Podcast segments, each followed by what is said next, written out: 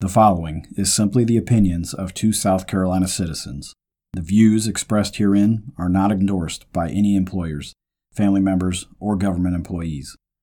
This podcast may contain adult language, atypical thinking, and just plain craziness. Be advised that critical thought may be a side effect of exposure to this content. Enjoy the show.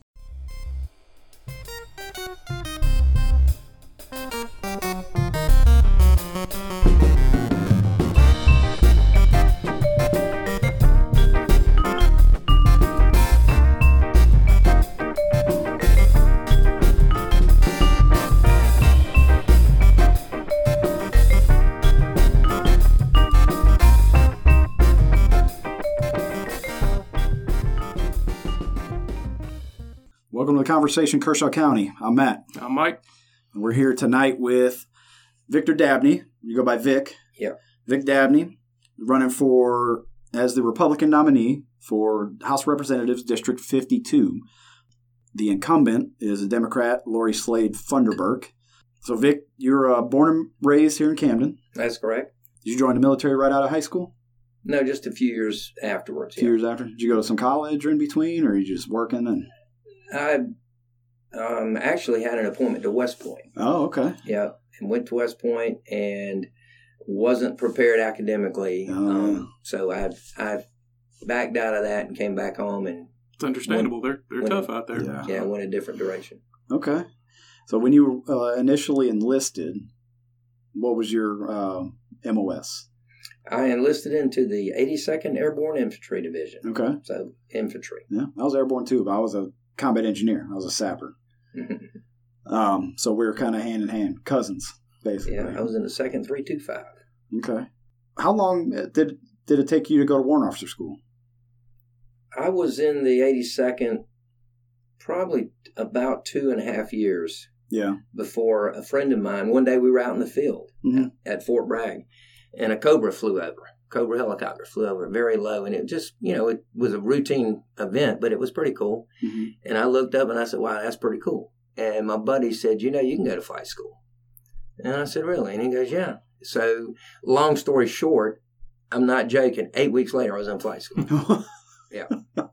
so when you go to warrant officer school, some people don't even know. Like anytime any school you go to in the army, it's basically it's like going through basic training again. You get harassed Mhm. and yelled at and screamed at, and um, I went to drill sergeant school. It's the same thing. You get you have drill sergeants yelling and screaming at you, and you got to do the whole basic training over again. Yeah. and and then you have to go and learn how to teach teach each, each task. So you flew Cobra attack helicopters. I did. What year was it? What year was this when you started flying them? I flew Cobras 84, 85, 86, um, about half of 87. Mm. And then the Army sent me to Fort Rucker, Alabama to get trained up in the brand new, at that time, the brand new Apache helicopter. And Yeah. Cobra's been in service since Vietnam, right? That, they're, they've been around for a long time. Yeah, and the Marines still have Still the Cobra. them, Yeah. But it's not the Cobra that I flew, but Right. it, it's more like an Apache, actually. okay. Okay. How'd you like the switch? How'd you how'd you take the switch from the Cobra to the Apache?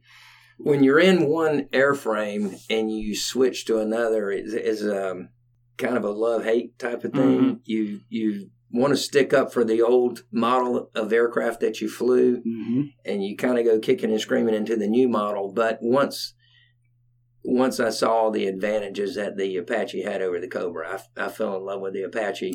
Same thing when I went from the A model Apache to the D model Apache that we call the Longbow. hmm Apache. I did the same thing. Did not like it. Thought it was too complicated. Yeah. It was uh, too many Too gadgets. buttons. yeah, too many buttons and gadgets, and it was all computerized. Mhm. But no, I love the the D model Apache. Is what I spent the the last eight years of my career flying and teaching, and I and I still teach D model Apache Okay. as a civilian instructor. Oh, nice. And and South Carolina National Guard has them here. Correct over at McEntire National Guard Base. Yeah. Yeah. And those guys are good. I we used them when I worked on Fort Jackson. I was attached to the the naval uh, out there at Camp McCrady. We were training Mhm. sailors to go to Iraq and Afghanistan. I was doing Brazilian Jiu Jitsu with a guy who flew Black uh, Blackhawks there, and so he got us. We started talking. We hooked up. He got us a couple Blackhawks and a couple Apaches that come out and fly for our convoy operations. and to do close air support and all that stuff for us. It was really cool. Uh, little relationship we had going on there. Yeah, those are the guys I work with. I've been out there at McEntire for nearly 11 years now. Okay. All right. So that's your your day job is is teaching out there still. Yeah, I work. I do classroom instruction and, and mostly flights in the flight simulator. Okay. I don't do any flying anymore. Okay. No. Okay. Yeah, so that's pretty much what I was going to ask about your background. So, um, running for this House of Representative seat, what aspect of the military do you feel like you're going to be bringing with you to this task you're about to undertake? Well, there's many different uh, aspects to the military that I would bring. Doing tough things with limited resources, Mm-hmm. you know, doing a difficult job in a difficult environment when it's not always the popular thing to do, Yeah. but it's the right thing to do. Right. Being out on missions in the middle of the night when nobody else is around, doing the right thing when nobody else is looking, Integrity. integrity, Yeah. and just seeing parts of the world that have lost their or societies or or yeah societies that have lost their freedoms um, and their ability to self-govern Mhm. and watching what somebody thought at one point was a good idea turn into a disaster Yeah. and Like communism. y- yeah like communism or uh, you know tyranny Yeah. um, and and going around the world in different places and seeing that firsthand and listening to the stories of, of people um, from these areas, such as Baghdad, telling, describing their life from the time they were a child till till you know well into their adulthood, living, never knowing from day to day what the rules are, Mhm. what what because they don't have a government like we have Right. and it's all um, government by mandate or by um, fiat. Sure. So, you know, anyway, things like that, firsthand experience in tough situations Yeah. when when nobody else wants to do it and you and somebody's got to do it Yeah. and you just jump up and do it yourself. And uh, That's kind of the way I started this. I was like, nobody's really saying anything. Well, Mhm. shit. I guess you know, in the absence of orders, act. That's what we learned. Yeah. You know, so this is it. I'm kind of shooting from the hip and doing it. Um, so as a as a warrant officer in the army, you're prior enlisted, and you become a warrant officer. You're kind of taken out of the traditional leadership roles. Am I am I right? But you still have you're still kind you're kind of on the outside of that traditional officer, non-commissioned officer roles. uh, more or less, you're not. You don't necessarily. You're not a squad leader Right. like you would be if you were an NCO or a, a first sergeant leading the enlisted of a, of a company, and you're not a commander. Very seldom do warrant officers get to command. Yeah. There are exceptions, but as a warrant officer, you more or less lead by example. Yeah. You're. I was a flight instructor most of the time, so I had people within my company and later the battalion and later the brigade who who looked up to me Yeah. and and followed my example and I had to kind of ride herd on them Mhm. um, the more rank I I achieved uh, I was the commander's direct representative down at, at that level At the where the technical level. yes Yes. and I was the you know the technical advisor, and oftentimes it was my responsibility when I saw problems to go down and fix them. Yeah. Um, if I saw whether it be flight behavior or even unprofessional things that may be occurring at the company or battalion levels, Mhm. I would go down there and straighten the guys out or attempt to. Yeah, because I would imagine if a, an NCO went to a warrant officer saying, "Hey, you know, you, you're kind of out of lines here," the warrant officer would probably tell them, you know, No, the warrant officer outranks all NCOs. yeah. So we, but we But had a even good an officer comes and tells them, they're like a lieutenant, to try to tell a warrant officer what to do. They're gonna be like, "Eh, man, you can get the hell out of here." well, no, it depends on you know. I, I used to remind all my warrant officer buddies, especially when they made the, the higher ranks, uh, warrant officer level four or 5 Mhm. that the uh, most junior lieutenant in the army still outranks you yeah, because the way warrant officers they're they fall in between enlisted and Right, commissioned right. officers. So, uh, you know, I told guys you respect that lieutenant and those and those captains, but they also respected us. They knew we had been flying for 10, 15, 20 years, and they came to us for advice and for for leadership. You know, the military is not like um, or it's not unlike the business world or or your private life. you have formal leaders and you have informal leaders, and the warrant officers were more the informal leaders that shored up the leaders. Right. And you know, we I always reminded guys, you know, you're not the commander. You know, we're we're going to follow the commander and we're going to support the commander. We'll give him advice. And and I used one of the big things I used to say is you give the commander advice, make sure he understands where you're coming from. And when he shakes his head up and down that he understands, then you're done. You don't if you keep pushing that issue, now you're trying to wrestle control away from the commander. Sure. You give him the advice based on solid facts and data, and rules and regulations, or whatever it might be, Yeah. and you let the commander take that information Mhm. and make his own decision. Because as a warrant officer, we didn't always have the, all the information that the commander had, and I used to remind guys, Right. you don't know everything that he knows. Right. So you're going to tell him what you know, and he's going to put that with Mhm. everything that he knows Right. that he's getting from higher up and from other directions, and he's going to make his best uh, decision, and we're supporting that Mhm. 100. percent And that's that was my big thing later in, in the last four or five years of my career was ensuring that the warrant officers were always behind the commanders, Yeah. always giving them support. and that's a, that's an important part about leadership is supporting because you're not you're not the top dog no Mhm. matter where you're working No, there's always somebody Yeah, that always some- you. so you have to support them no matter what you can advise them as much as you can hmm but um, eventually you got to do what you're told Yeah, you back off, Uh-huh. you, you make sure he understands, and you drive on and, and move on to the next mission. that's right Yeah. uh, yeah warrant officers are basically the technical experts in their field Correct. whether it's engineering or um, the carpentry or whatever Yeah. artillery i think has them now um, There were 40, at one point, I believe there were 43 career fields for warrant officers. right, So, for instance, in a, in a maintenance battalion, right you might have 900 people in a maintenance battalion, and maybe four or five might be warrant officers. The the vast majority are enlisted and non-commissioned officers, and then you have just a couple of commissioned officers. Right. But the warrant officers were kind of the glue that, that They held it together yeah. and it made sure that the technical areas were all being covered. And Mhm.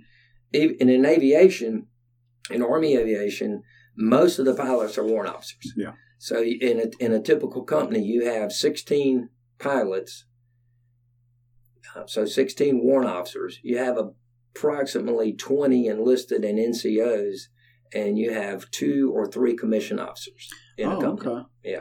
I Two lieutenants was and a a- captain. I've always thought it was a, a warrant officer in, in the left seat and an officer flying the right seat. No, in a, Um, in a typical company, you only have three commission officers Oh, and, okay. and 16, 16 uh, warrant officers. Hmm.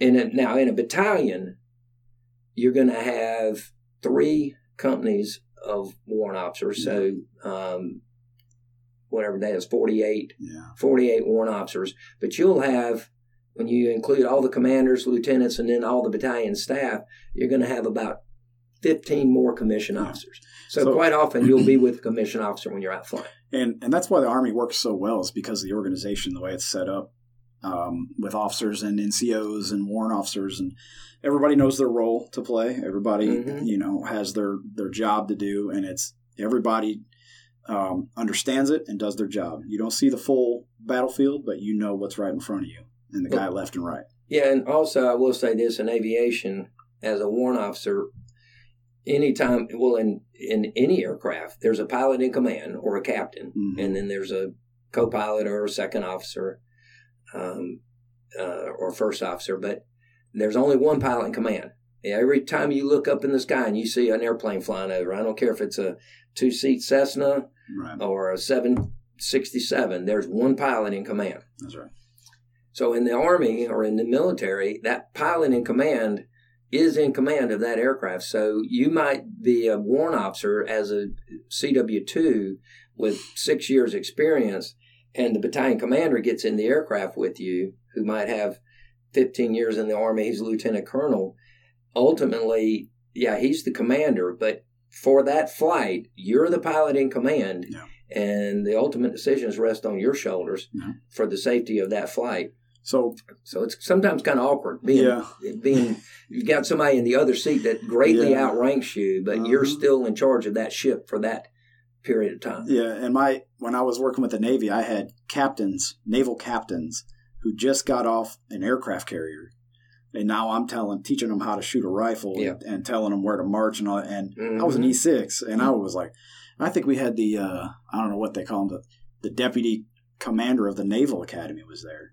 And, you know, I was like, what am I doing telling this guy what to do? And Well, you use But- military courtesy Absolutely. and protocol, and you said, know, when hey, sir, I, I need you to move your ass, please. yeah, and you you know, you show all the proper Mhm. courtesies, and you actually, you know, even in an aircraft, I would always give the the higher ranking officer, if there if there was one in the aircraft with me, I would always give them the benefit of the doubt. If it was either or, I would do it his way. I wouldn't even say anything. But if it, if there was a safety issue or an issue of getting the mission done, Mhm. I would have to say, "Sir, that's that's not going to work. We're going to have to do it this way." And- So the responsibility on your shoulders when you're flying an aircraft and you're flying Apaches with, you know, Hellfire missiles attached to Mhm. it and, and you know guns, machine guns, and all that. That's a massive responsibility to be. oh yeah, because when you pull the trigger, you can't get that bullet back Right. or that missile. It's Right. gone. And um, and so you had how many years of that responsibility? Well, I was, I was in the military or in the army 28 years Right. as an Apache um, pilot and instructor pilot. Uh, 20 years of that. hmm Yeah. So making hard decisions based off of the information given to you is not anything that's foreign. No, you Um, you you know, time is your greatest resource. That's right. But when you run out of time, you have to make a decision. Yeah. And you do the best you can with the information that you have in front of you. And it might not be the right decision, but it's the best one you can come up with at that moment. Right. That's Uh-huh. why we always say, you know, in the absence of orders, act, or in the absence, you know, Yeah. uh, because doing something is better than doing nothing. Yeah. Um, but I don't know, is that really the case with politics? Doing something better than doing nothing?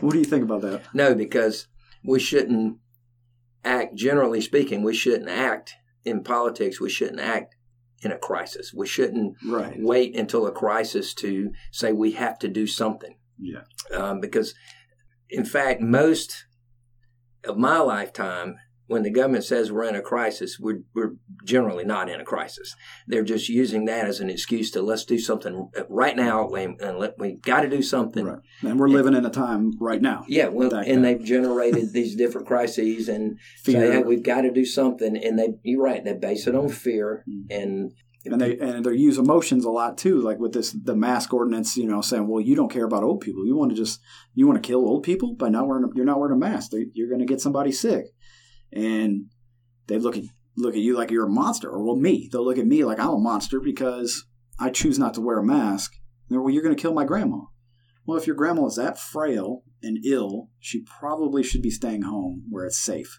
if you're worried about your safety why are you driving a car on these roads? How many people every year die on these roadways just in Kershaw County? And then, you know, same people would be smoking a cigarette, talking about you're you're you don't care about anybody's health. Well, you don't care about your own damn health. Why the fuck would I care about it? You know, know? I mean, there's there's a lot of things to be concerned with. I don't think we're in a. The only crisis we're in right now is pretty much generated by the government. Government they generate their own yeah. crisis, Mm-hmm. um, and then they always come up with the solution because they caused the problem. And but getting back to your original statement, you know, sometimes you have to make quick decisions. Well, that's true in life. Yeah. If I'm building uh, an addition to my home, sometimes if I've got a, I'm by myself and I'm trying to nail up a wall, I've got it, and it's starting, all the wind's blowing, and all of a sudden I've caught myself short because I didn't shore it up properly, or I didn't have my buddy come over and help me like I should mm-hmm. have. Now I've got to make a quick decision. Do I stick a few nails in here real quick, or do I let the wall fall? Yeah. or do I grab that ladder as quickly as I can and shove it over here and brace up the wall? I mean, those are decisions in life. Sometimes you have to make quick decisions. Sure. But in government, government's a, a large ship. It moves really it's, slow. It's moving slow, slowly. And we don't really need to do anything today that nothing we do today is probably going to make a big impact. So let's just settle down. In fact, I love to go back to the founding fathers.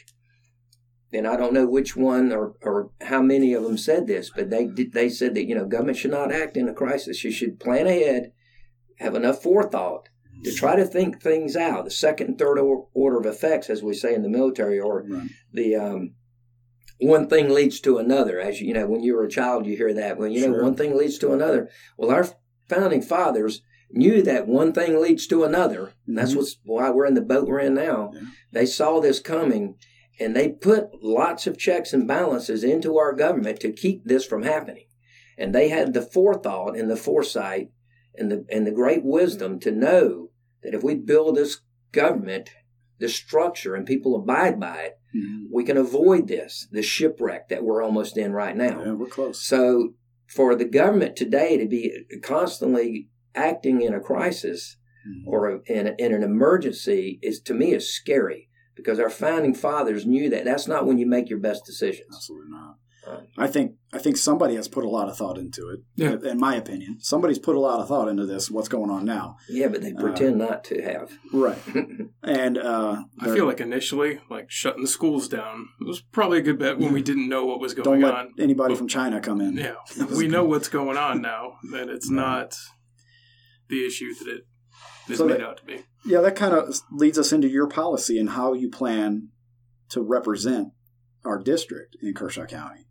Um, so, what are your thoughts on that? What do you, what would you say would be this is this is my platform. This is how I plan on representing the people of Kershaw County.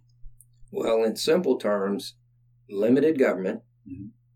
I mean, if you and then just think of what all that means, but but less government, limited government, which actually means lower taxes.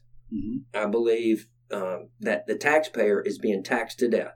The burden, the financial burden is placed on on the middle class in America right now is almost unbearable, and that's got to stop. That pressure has got to be taken off the back of the taxpayer. Mhm. So that can only come through limited government, less government, less bureaucracy. So that with lower taxes and less regulations, we, we're regulating each other to death. Yeah. We're regulating businesses and, and private citizens to death to the point where people can't keep up with what regulation they're supposed to be abiding by. There's too many of them. The book's too thick. And even when you call a government um, official and you ask them, what are the rules on this? Mm-hmm. What do I need to be doing? Right. They they can't even tell you. They'll have to call you back.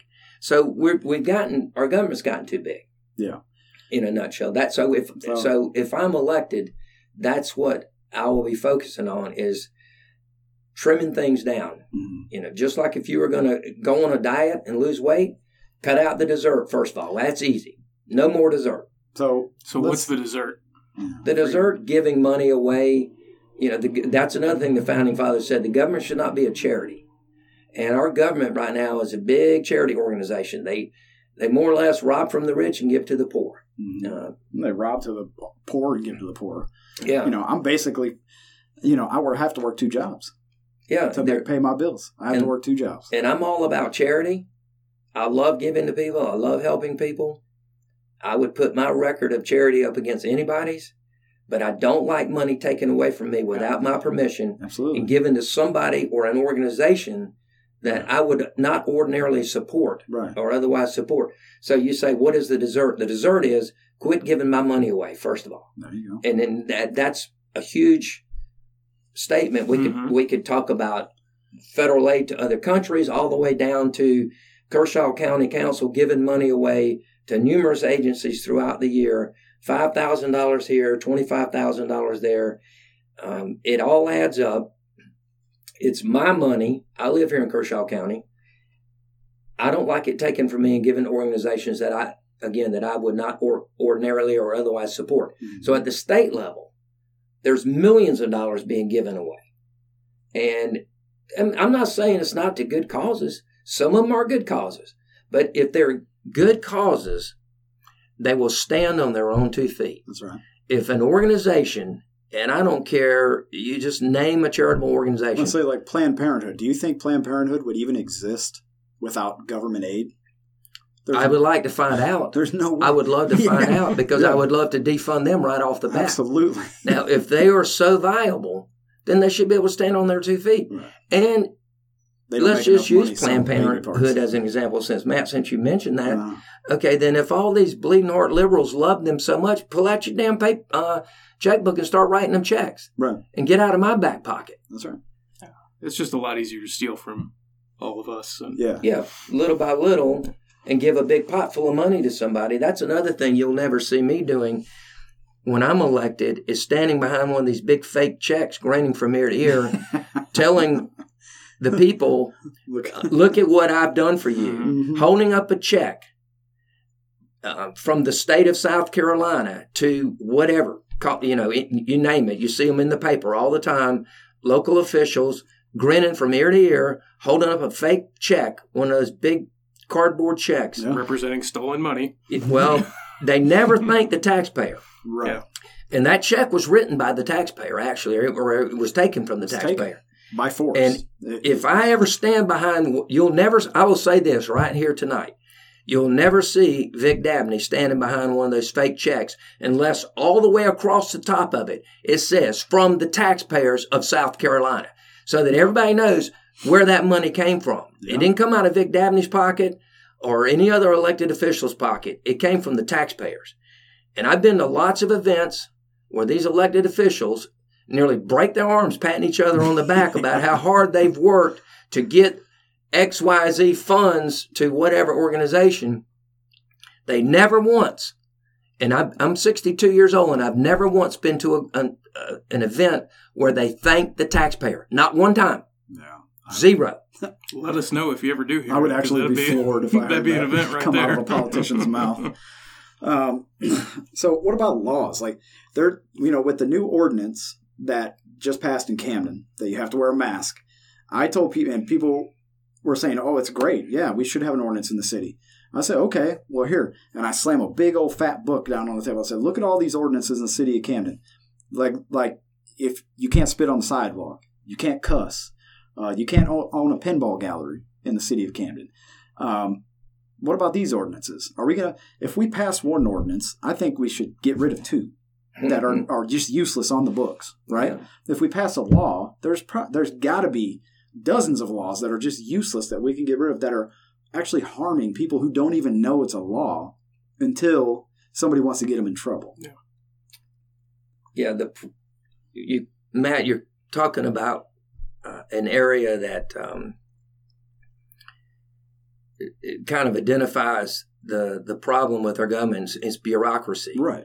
It's these layers and layers of rules and regulations that people have forgotten why they're even on the books because different people get elected, different people um, are appointed to different positions, and then you have different um, other bureaucrats that are hired and hired and into the county or to the to the district or to the state, whatever, and they just pick up where somebody else left off.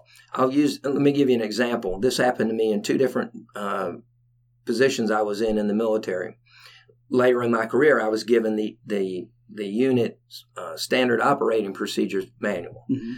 um, to review and update. And I remember I had just gotten to this one unit, and they said, uh, "Mr. Dabney, we'd like for you to," or the commanders, you know, said, "Dick, I'd like for you to uh, review the SOP and update it."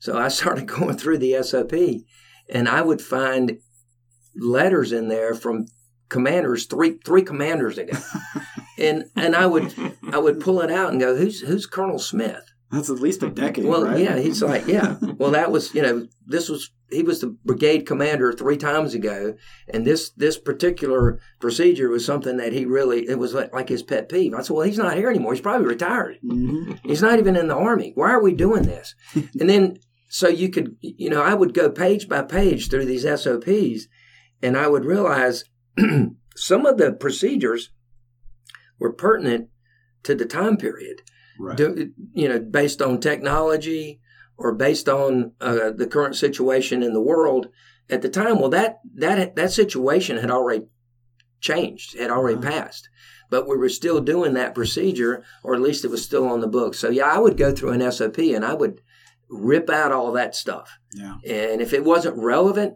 and it didn't match up with our current mission, we didn't do it. Mhm. Um, so I, several times I went through that um, in the last few years I was in the army. And- trying to pare down a bureaucratic uh, set of regulations. And the army is probably one of the most bureaucratic. I would uh, say the military is probably the big. Well, it is. It's the biggest Yeah. bureaucracy. it's a well, it's a military dictatorship Yeah. that a lot of people don't realize that, and um, you know, it's ruled by force by the Uniform Code of Military Justice, but it's also a volunteer. You volunteer to take part in it. Nobody told you you had to be there.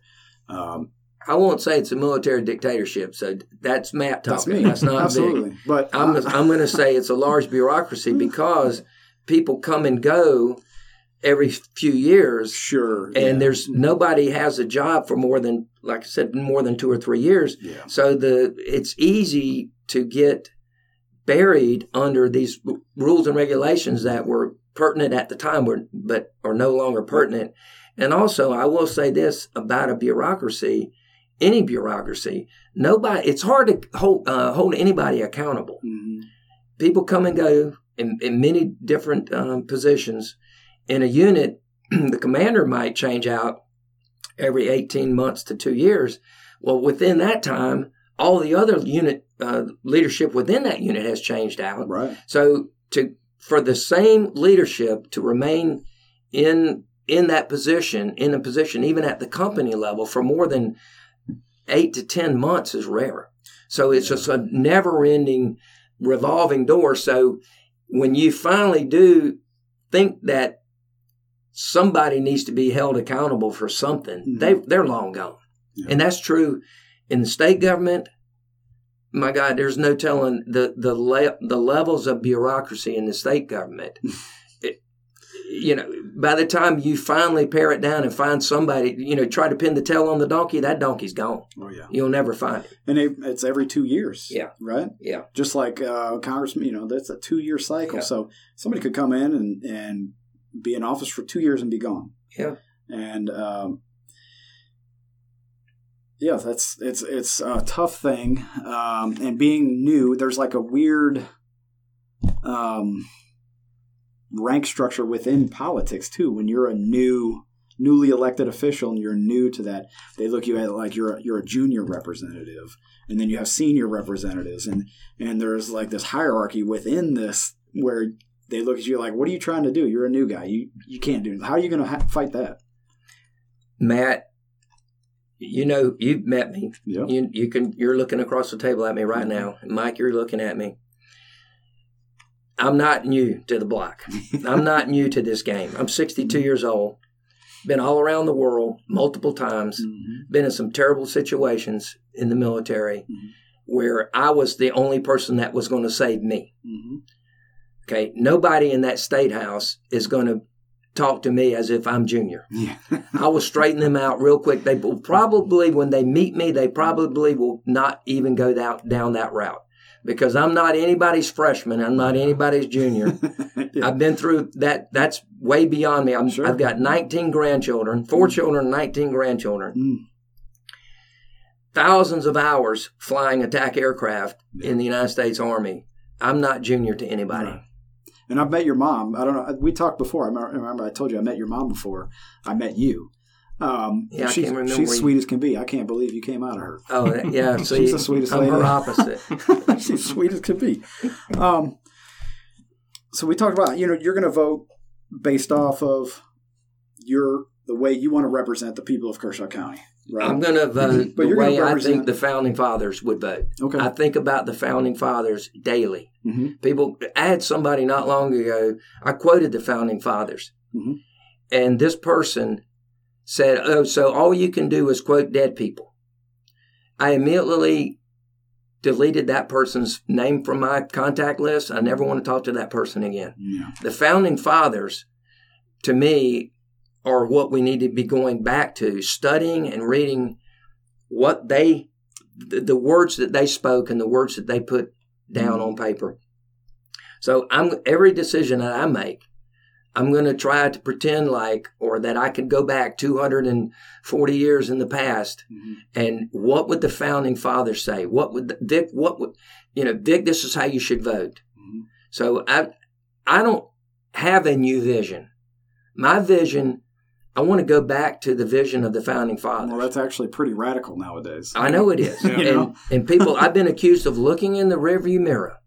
Okay. You know what? You know what? I do look in the review mirror. It's called history, Right. and history tells the story. History doesn't lie if you if unless you're easily deceived. But you can go back in history and you can see what works and what doesn't work. So I don't have this new shiny vision. I'm I didn't I don't think I'm the smartest person on the planet Mhm. or the smartest person in the room when I walk into the room because I rely on the founding fathers because I believe they were the smartest people in They the were actually incredibly philosophical in the way that they spoke and the way that they formed this republic. yes. Um, and people say we're, we're, we, we're in a democracy. That's not No, true. it burns me up That's when I not hear true. that. People we're not in a democracy. And that's almost ends a conversation with me with somebody. I'm like, we are not a democracy. Democracy actually is almost mob rule. it is mob It rule. is Um, mob rule. It's 51 times 40 over Yeah. 49. So, uh, and now this new ruling from the Supreme Court that that's saying states, the states have to support the majority of the voters in their state. I haven't looked too much into this ruling. I think it has something to do with they're, they're trying to usurp the, the electoral, Electoral college. college, which is already a mess in itself. Yeah. So I mean, I, I yeah, Uh, and that might be a whole other show. We could get into all that mess, but um, and that you know here in South Carolina we have a Republican form of government in our state house. And you represent everybody have represents their county. I think there is there two representatives per county. No, it's based on, well, that this is a long story, but it's it's based on population, Mm-hmm. and each district is carved out by the members of the House. So That's gerrymandering. Is that it- I didn't Yeah. want to say that, but it pretty much is. But Kershaw County, as small as Kershaw County is, there are four representatives in the state house that represent parts of Kershaw County. Unbelievable. parts of it and parts of other counties Well, too, right? correct. The the Bethune Cassatt Bethune area is cut out. Mhm. It's in another district from from District 52, which is what I'm running for. right. So I the people in Cassatt and beyond up and through and up into the Bethune area, they're not repres they won't be represented by me. Right. Now I will represent them. Trust me. Yeah. Um, a, as the state representative, I will not leave those people out, but they won't be able to vote for me. Right. Okay, I can still represent them and I'll still fight for them, but they won't be able to vote for me. Okay, the people in the Antioch community, they're cut out of this district. And again, they can't vote for me, but I will still represent them. And then the the largest part of Elgin is cut out of this district. It's in another district. So the district that that I'm running for, District 52, basically begins in Liberty Hill and runs straight through the, the heart of the county to Boykin Mhm. over in the east into the East Camden area, up into but not up to Cassatt and not out in, into Antioch, and then over uh, across the river into Lugoff, but not Elgin. So it's it's very strange. Yeah, you would think that I could represent the entire county, Yeah. but that's not the way it's carved out right now. I mean, we have a county sheriff's department that covers the whole county and a fire service that covers the whole county. That just seems But that's not the way it It's is. just to create more jobs for politicians. Than There's 46 counties, and there are are 124 representatives in 46 counties. so there you go. Uh, silly. how long has the incumbent been in office? I believe Miss Funderburk's been in office for this is maybe her 16th year. Okay, Oh, wow. And That's she's a eight lawyer terms, right? by These are two year terms. They're two year terms. She's either in her seventh or eighth term. Okay. I can't remember. she's a lawyer by trade, right? I believe, yeah, she is. And a small business owner. She owns Yeah. uh, books on Broad and um, I think Oh yeah, yeah, okay. which is a cool little bookshop, Yeah. nice coffee shop and everything in there. Um, so when it comes to current events, you know, it might be coming right to the state house steps here soon, where people want to pull down that uh, Confederate Soldiers Memorial, hmm um, and it's right out front. You know, we had the big controversy with the flag on the state house. hmm Um, and it was a big deal when it came down. In my personal opinion, the flag shouldn't have been up there in the first place, but it was put up during desegregation, and it was a protest against the government telling the state of South Carolina what to do. Um, and I understand that a lot of people here have very strong feelings about the Civil War, uh, the Confederate battle flag, and Confederate soldiers who died during that war. Um, in my opinion, and, and I've had family members who died fighting for the Confederacy, and I also have family members who died fighting for the Union. Um, in my opinion, they were Amer- they were Americans, both sides. These these and these young men didn't have any, most of them didn't have any choice in the matter whether they went to fight or not. They were told to go fight. Uh, there were a lot of volunteers, but not after a while. Most, you know, towards the end of the war, there were a lot of cons- conscripts. Mm-hmm. Um, so, what are your thoughts on this current events? Of it seems like they're, you know, on one hand, it's a chance to set some things right, but on the other hand, some people are trying to just erase history, um, because the Frederick Douglass statue was torn down yesterday, Yeah.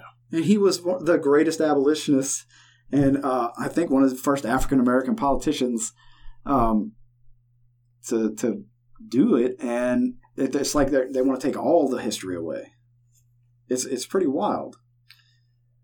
Well, I don't believe in the rule by mob. I, Right. I believe in the rule of law and the Mhm. way our government was structured. Anything that happens with the monuments or with you can't change. First of all, you can't change history, so you can't Right. say, "Well, we can change history." No, you can't You change can't. history. But as far as monuments and flags, okay, that should be handled through the legislative process. Um, You go- period. Go, through your representatives Yes. and have them fight for you on the state house floor. but the mob rule has got to stop. It. I spoke out. I've been speaking out about this for many, many years.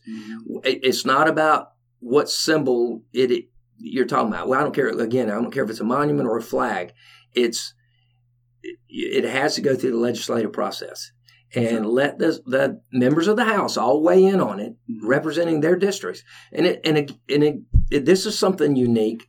Is I'm not going to do the thinking for the people in this district. I, I know what they want. If they elect me, I know what they want because they, they'll know who I am. hmm They'll know what I stand for And how you're going to vote. and how I'm going to I'm going to vote to represent them. Right. Okay, I'm not going to all of a sudden think that because I was elected, I'm the smartest person in the room, and now I'm going to You go know up better. there and vote based on my best judgment. No, I'm going to vote based on what the people of this district want. I'm representing them, hmm and I will represent the people of this district through the legislative process Mhm. Whenever those things come up on the floor of the, of the House. And whether it's what I believe deeply in or not, it's again, I'm representing the people. Mhm. They, there's there's 44,000 voters in Kershaw County, 30 something thousand in the district. So let's say 30 something thousand voters in District 52. All 30,000 can't go to the state house. Right. That's why I'm, you know, they elect somebody like me to represent Sure. them, not to think for them. Mhm. So if, if when when those votes come down, I will vote according to what the people want. Yeah. Period. Um, and then if it's not, if that's not satisfactory, two years from now they can vote me out. But I'm I'm going to vote the way the people want. Mhm. So um, if I get elected, that's what that's pretty much. That I mean, there won't be any tricks with me or any surprises. You'll know what you're voting for Yeah. when you vote for Vic Dabney. Okay. Um, there's some topics that are near and dear to my heart that I wanted to ask you about. Before we get into it, Mike, do you have anything you wanted No, to add? Well, 'cause- um, we're coming up on your time. Yeah. Um, you want to get in a couple more? right yeah, let's just hit a couple uh, more, and I want to do a quick farm report too. Yeah, You know, yeah, I want to know what Vic's got in his garden. yeah. Um, what what do you what do you think about Donald Trump right now? How how how do you think he's doing? I think Donald Trump, considering the attacks that he's, the relentless attacks he's been under since since he was before he was um, sworn in Mhm. to office, I think he's doing a great job um, with with what he's got to work with. Yeah. He he's had very little support from from key Republican leaders that should have rallied to him many years ago, three, four, three, three and a half years ago. Some from this state. Yeah, and they didn't. um, they should now because whether you like Donald Trump or not, he's the president, and he is doing his best to represent the people. Just what I just finished saying about myself at the state level, and yeah, I think he's doing a great job. I be honest with you, I don't know how he can keep doing it. He's under attack relentlessly. Yeah, I think there's been a number of plots foiled that people trying to kill him and Who all knows? sorts of crazy stuff Who that we don't know about. Something that's new to the state of South Carolina is hemp farms, and as a textile, as a as a, a cash crop, the non-psychoactive plant you you can't. I mean, I guess you can smoke it, but it's not going to get Yeah, you cough high or anything like that. Yeah, but you know, rope and and clothing and concrete and is a lot. But something that could come up very soon is legalization of marijuana whether it's medical marijuana or just complete ending of prohibition. What are you, what are your thoughts on that? I would. I'll be honest with you, Matt. I would have to do a lot more research on on that. Mm-hmm. But let me just go back to and just say right off the bat, the the the less government and the and the more limited government intervention into private enterprises, I'm for that right off the bat. All right, good. So, you know, you can buy alcohol, which is does more damage, and you know, and I and I enjoy a beer, and and um, going to parties and having a good time as much as anybody. Mhm. But let's face it, alcohol has caused a lot of damage, not in America, in the world in the world, in the Yeah. world because it is a drug and it does impair your judgment and your mm-hmm. physical abilities when Sure. when you've had too much. cigarettes. I mean, how many Cigarettes. people die every year. It's almost five hundred thousand people die of smoking related illnesses. Well, smoking and obesity are obesity is our number one health problem. But I don't want to get away from this. I'm not trying to dodge this, No, this marijuana thing. I want to come I back to it.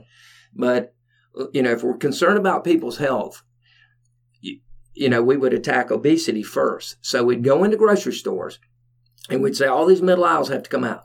All the snacks, all the candies, all the drinks, soft drinks, got to go. but what about limited government and saying That's what I'm getting ready to say. Okay, go ahead. I'm going to say, but you can't do that. yeah? Okay, people. I'm for I'm for uh, personal accountability. There you go. Okay, I'm not obese, and I'm and I and I'm not picking on people who are obese. I feel almost brokenhearted when I see them because I know they can't be comfortable. They can't be enjoying life to its fullest. Mhm. Um, everybody's not as strong as the next person, and some people have weaknesses with food. Some have with alcohol. Some have with smoking. Some have with marijuana or other drugs Mhm. there it you know i don't know of anybody that doesn't have some type of addiction Yeah. i don't care if it's sports It's a human thing. it's a human thing um i don't care if you know you can call it an, an addiction or an obsession Look at all these Clemson fans running around wearing purple and orange. i know how crazy is that Oh, so i'm just kidding but um all right for instance and i'm not i'm coming back to this marijuana deal Okay.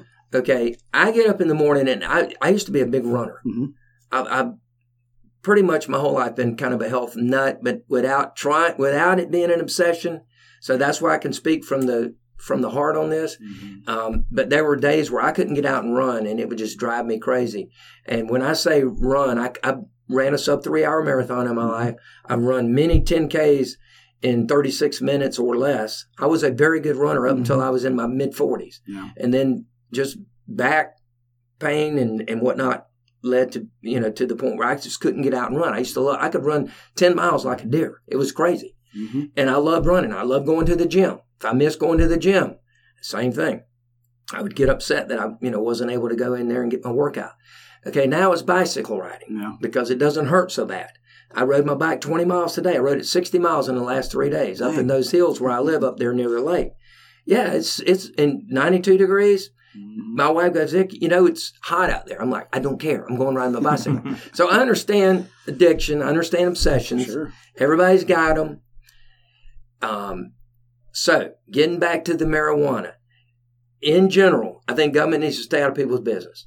People should be held accountable. If you're driving down the highway and you have an accident and you've been drinking, not not if you've had a beer. I'm talking about you you're you're drunk hmm and you have an accident, you should be held accountable. Absolutely. Okay, if you've uh, been up for two days straight and you have an accident, I'm sorry, you should be held accountable. You shouldn't have been. You were doing something very, very dangerous, hmm and you weren't fit to be driving an automobile. Right. Okay, whether it be alcohol, fatigue, and I've done it.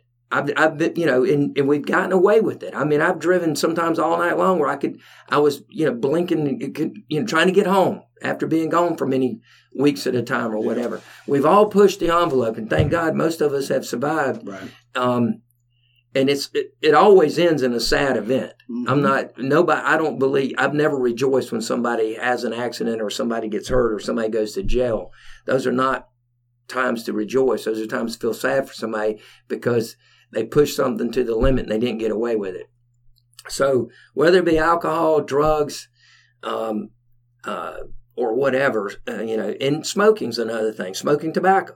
That is probably, besides obesity, the number. It's probably the number two um, Yeah, leading cause of the leading causes of death, which are heart disease and cancer. Right. Heart disease in in America, seventeen hundred people a day die from heart disease. Seventeen hundred people a day. That's a real pandemic. And Yes. the biggest two contributors are obesity Smoke and, and smoking. smoking. Yep. Yes. So if we want to, you know, if the government wants to really bear down on something, and I don't think they should, that would be smoking tobacco and overeating or or sugar, which is very addictive. Yes. So they did just up the age to 21 For smoking. yep, yeah. for mm-hmm. smoking. Maybe maybe they should do it with a. They should do it for everything. Voting, enlisting in the military, everything should be 21. If, in you know, opinion. maybe But- I don't know. I just everybody's different. I know some eighteen year olds that are very accountable, very mature, and I know some that are more more like ten year olds.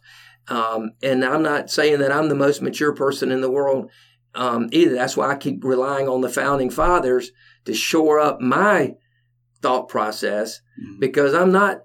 You know, I don't always make the best decisions, but the found I go back to their leadership and their guidance, and of course, um, Predominantly pot farmers. A lot of them, too. Um, not to not to uh, uh, make religion a big deal, but I believe that the Bible is the greatest book ever written, and if you follow the the, the guidance in the Bible, it pretty much. Uh, you know, it's it's the best owner's manual you could ever have. Do I follow it the, the way I should? No, I should I should do a better job with that. So between the founding fathers and the words they left us and the words that that our father left us, those are that's what should be guiding us, not the government. Yeah. Um, but anyway, marijuana, whether it's whether it be legal or not, I'm not real sure. I just think the government should stay out of it as much as possible and leave people alone. Let people do what they want to do as long as they're not hurting somebody else. and that's what it boils down to. And, and that's that's the thing I think that the younger generation would like our politicians to know is that these victimless crimes Yeah, and the regulation against them, there, if there's no victim, yeah. There is no crime. there crime. needs to not be a crime. there is no crime. and we just want to be left alone. And I to- agree with that. What I do in my house and my backyard should be my business. There you. I, I, Mhm. and, and be honest with you, as long as I'm not hurting somebody else or you know hurting an, uh, an innocent animal, I'm just in my backyard doing whatever I want to do in my Yeah. backyard or my house. I should be left alone. There's a lot of people that wave that "Don't Tread on Me" flag that love throwing people in jail for victimless crimes. Yeah. And it's No. you know they're like you're not hurting anybody by smoking a joint in your bedroom. Yeah. Just like gay marriage. I mean, who are you hurting? That's not hurting anybody. Yeah, I I mean, who, who cares? The government shouldn't be involved in marriage. Period. Period. Gay or straight. But along those lines, I think people should, on the other end of this, they should mind their own business. Yeah.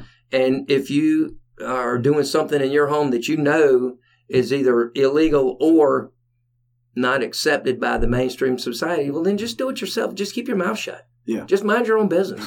and your neighbor will mind their own business, and everybody will be happy. Well, this is Kershaw County. I don't know how much everybody's minding their own business around here, but uh, what are, what are your thoughts on term limits? well, at the federal level specifically. Well, Yeah. I'll tell you, at any level, I've, I've told people with term limits, I've said we have term limits. It's called elections. That's right. Yeah. Okay. and I'm that's been my stance for many many years. Um, there's the big push for the Convention of States, the Constitutional Convention, and you know to come up with a uh, balanced budget amendment and um, term limits.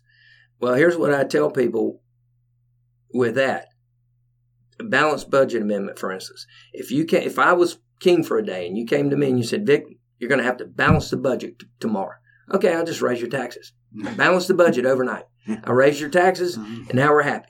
So you got to be careful with when you're Sure. pushing for a balanced budget amendment amendment because most politicians will look at that as a green light to raise your taxes. They just balance the budget overnight. yeah, Yeah. fair enough. Now, with the term limits, there's some trickeration going on there too if you're not careful.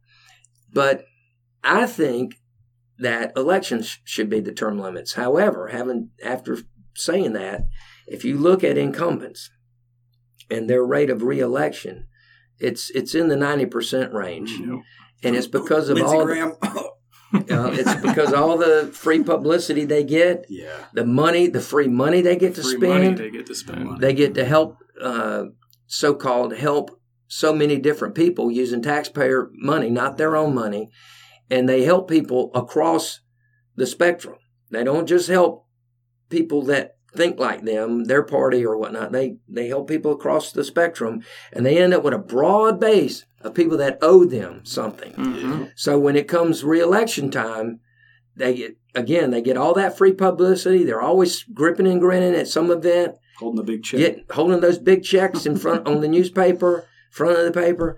So the re- name recognition is astronomical. The money, the free money they get to spend, taxpayer money they get to spend to defend their positions, is almost insurmountable. It's very difficult for a challenger to come out of the blue and beat an incumbent.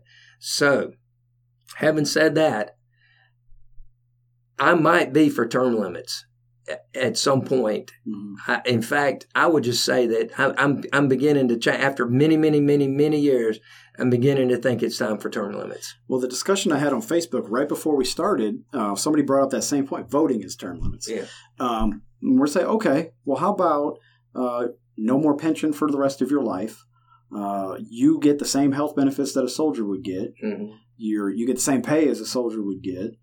And, uh, you know, stuff like that that would de incentivize people wanting to stay there for a Oh while. yeah, You know, you you know, we want common folk to represent us common folk.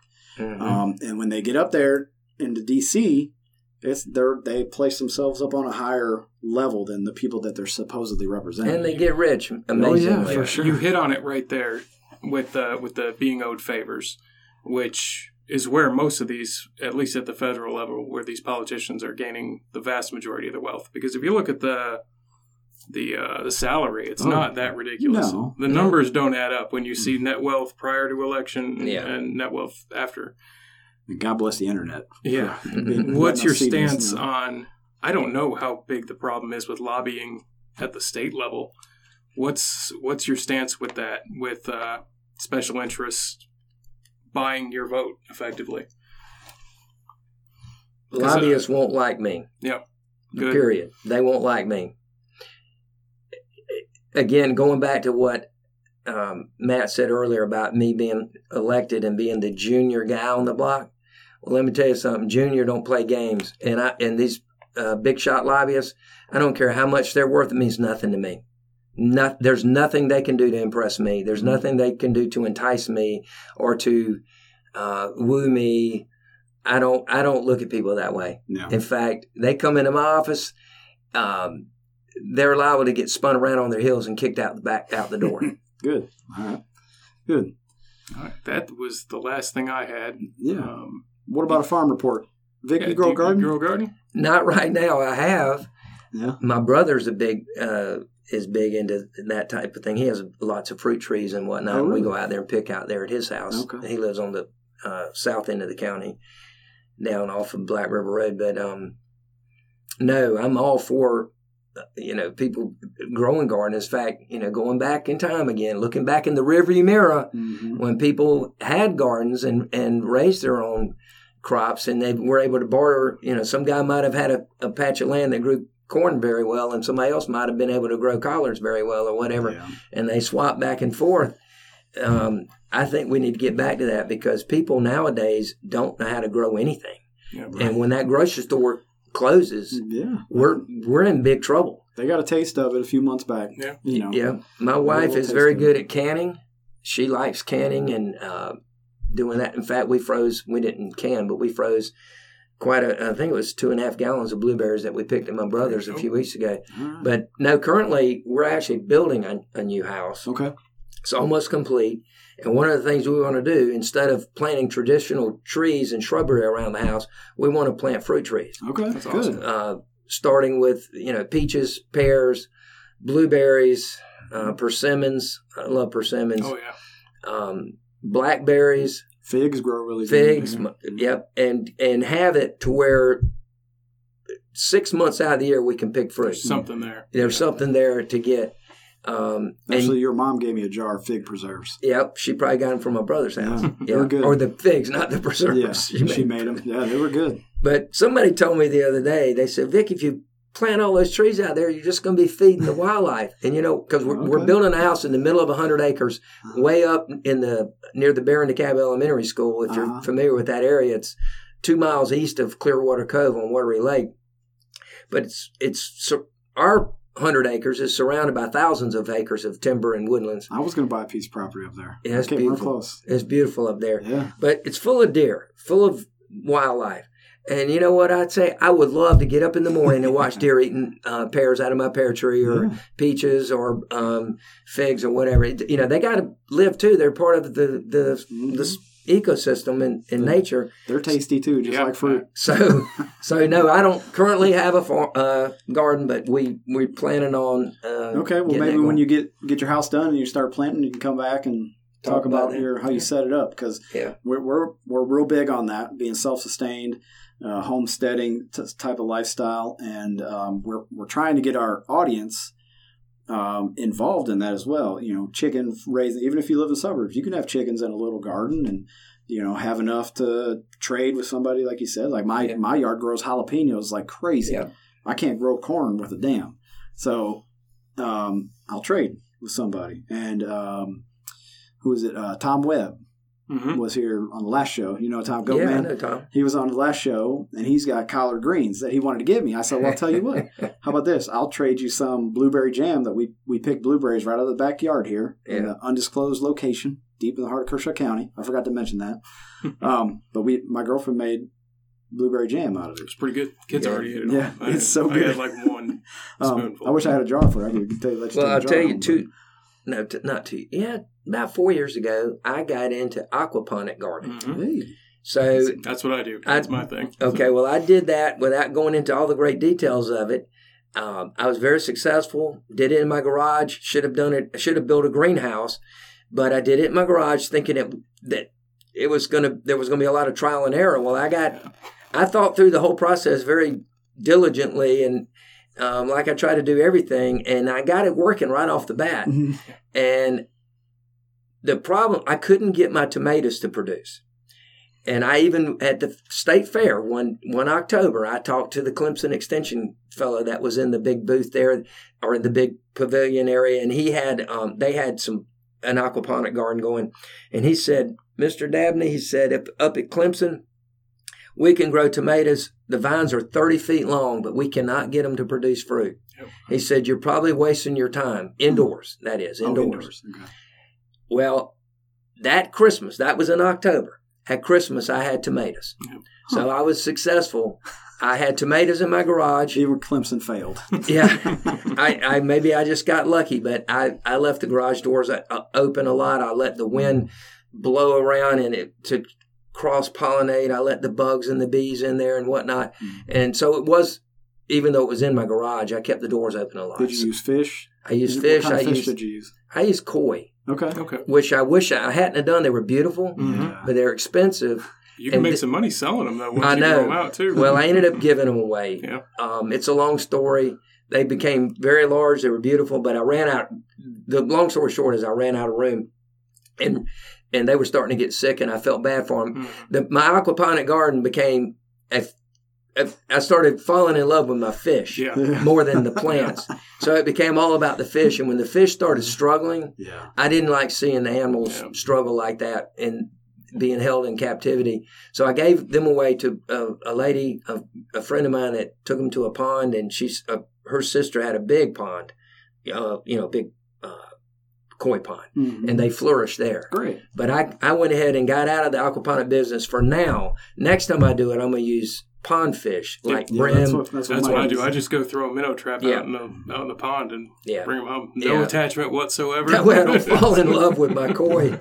So yeah, All right. So Vic Dabney, we thank you for coming. When's this Um, election coming up? November third. November November third. 3rd. And This will be on the ballot with the big, the big boys, the, the Yeah. presidential election and all that. Um, I know you, you took a risk coming out here to come on the podcast because you didn't really know what this was all about. Not really, but I mean, I Um, don't. I, it, it, Risk doesn't bother it I didn't matter because I was going to say the same thing no matter Yeah, where I was at or who I was talking to. we, we really appreciate you coming, and um, you and Tom Webb were the two people that when we started this, we were like, we got to get him on the show because Tom Webb is a legend in, in Camden in Kershaw County, and you kind of are too because you never were in politics, but you're always kind of floating around in the political world. I've supported a, a lot of politicians. You have an opinion. and done and supported um, some referendum or fought against some of these uh, local issues. Yeah. Yeah. So I, I've been very involved in politics. I've just Yeah. never run, you know, put Okay. myself up there to run as a So candidate. you're uh, we Vic could, Dabney led the way on this one, so Yeah. we're looking at uh, a few of the other fellows we've been calling out to come on the show. yeah, So, Russell Brazel. hmm If Vic Dabney Uh-huh. can do it, Yeah, you might have to end up making me run against you as a Democrat, man. I think it's too late. We could do a write-in. yeah. But um, again, thank you. So you're you're a, a environmentalist. Worry about you know you take care of your koi fish and your aquaponics garden, and you're you're a warrior. Served our country. You've been involved in politics, and now you're trying to represent the people of Kershaw County, District 52. And if people want to get a hold of you, and do you have an email address, or you normally uh, through Facebook or? Well, you can look at my Facebook page, which is simply Vic Dabney. Mhm. You can go to Vic, uh, votevicdabney.com, Okay. which is my webpage. Okay. Um, votevicdabney at gmail.com. It's my email. So That's- votevicdabney at gmail. Okay. Vic, votevicdabney.com. Okay. And then uh, And we'll Vic Dabney on up. Facebook and Victor Dabney. I actually manage three Facebook pages Kershaw County Republicans, Oh, okay. Yeah, Victor right. Dabney, and Vic Dabney. Okay. Okay. Uh, my actual campaign Facebook page is Vic Dabney. Okay. Okay. All right. So we'll put links to that underneath the episode on the Vote Matt page, which you're a member of. And so when we post the show, you- we'll, po- we'll tag you in it. You'll be able to see when it goes live. We will await everybody's questions and comments, and um, hopefully we can get some support drummed up. Or maybe people decided after this interview they don't want to vote for you. Hey, Um, it's their choice. That's their choice. That's right. That's what makes You're America going to great. support him either way, though, right? Represent him either way? Yeah, absolutely. I mean, I can't make people vote for me. Um, I just tell people you're not really voting for me, you're voting for freedom and liberty. Yeah. If you love freedom and liberty and you want a smaller government, you want to pay less taxes, Mhm. you want lower regulations or less regulations, then vote for me. But it's not about me. It's not my my life on November the fourth w- will not be um, affected by this election too much, one way or the other. Put it that way. I'm Okay. doing this for the people of this district. I'm giving a uh, when people say that there's uh, serving, I'm I'm giving up a lot. If I win this election, I'm giving up a huge. Financially, it's gonna. I'm taking a big hit. Mhm. It's going to change my life. I'm going to dedicate myself to this district, which I already do in a lot of ways, and to this community. I pretty much live every day as if I was serving this community. And in November the fourth, if I'm representative elect, it will it'll greatly change my life in in a in a hard way, in a Mhm. difficult way. Yeah. Um, I'm going to lose financially. I'm going to lose a lot of free time. I've got 19 grandchildren. I don't need to be doing this. I'm doing this because I feel like it's it's a burden that's been placed on me that I feel like now's the time. It's now or never. It's like the old song says, if not you, then who? If not now, then when? And now is the time for me. And this is a huge sacrifice. Um, the best thing that could happen to Vic Dabney personally, if I was a selfish person, would be to lose and November the 4th going about my life. Mhm. But I, I can't, that's not me. I, w- I want to win because I want to serve and show the people that there you can actually be an elected official and care about the people. And it's not a game or it's not a show. And um, I started out this campaign by putting my own $10,000 up of my own money um, right off the bat. And I have greatly sacrificed so far for this. This is not a game for me. This isn't, this isn't a lot of fun. No, you can tell. Yeah, can I'm, tell. I'm not playing around with this, and I don't need the, the accolades. I don't need the recognition. Just getting back to what you said, Matt, about me being the junior guy on the block. No, I'm not the junior. I'll never be the junior guy on the block. Okay, and I don't need anybody's pat on the back or anybody's. Uh, in fact, if the first guy at the state house that comes and tries to pat me on the back, I'm liable to bite their hand. okay. Thanks for having me, you and right, you're Mike. welcome. Thanks for coming. we Thank close every show, and you may not like it, Vic, but we always say, people of Kershaw County, open your minds. Don't trust the government. and Jeffrey Epstein didn't kill himself. Thanks, guys. Thank you. All right.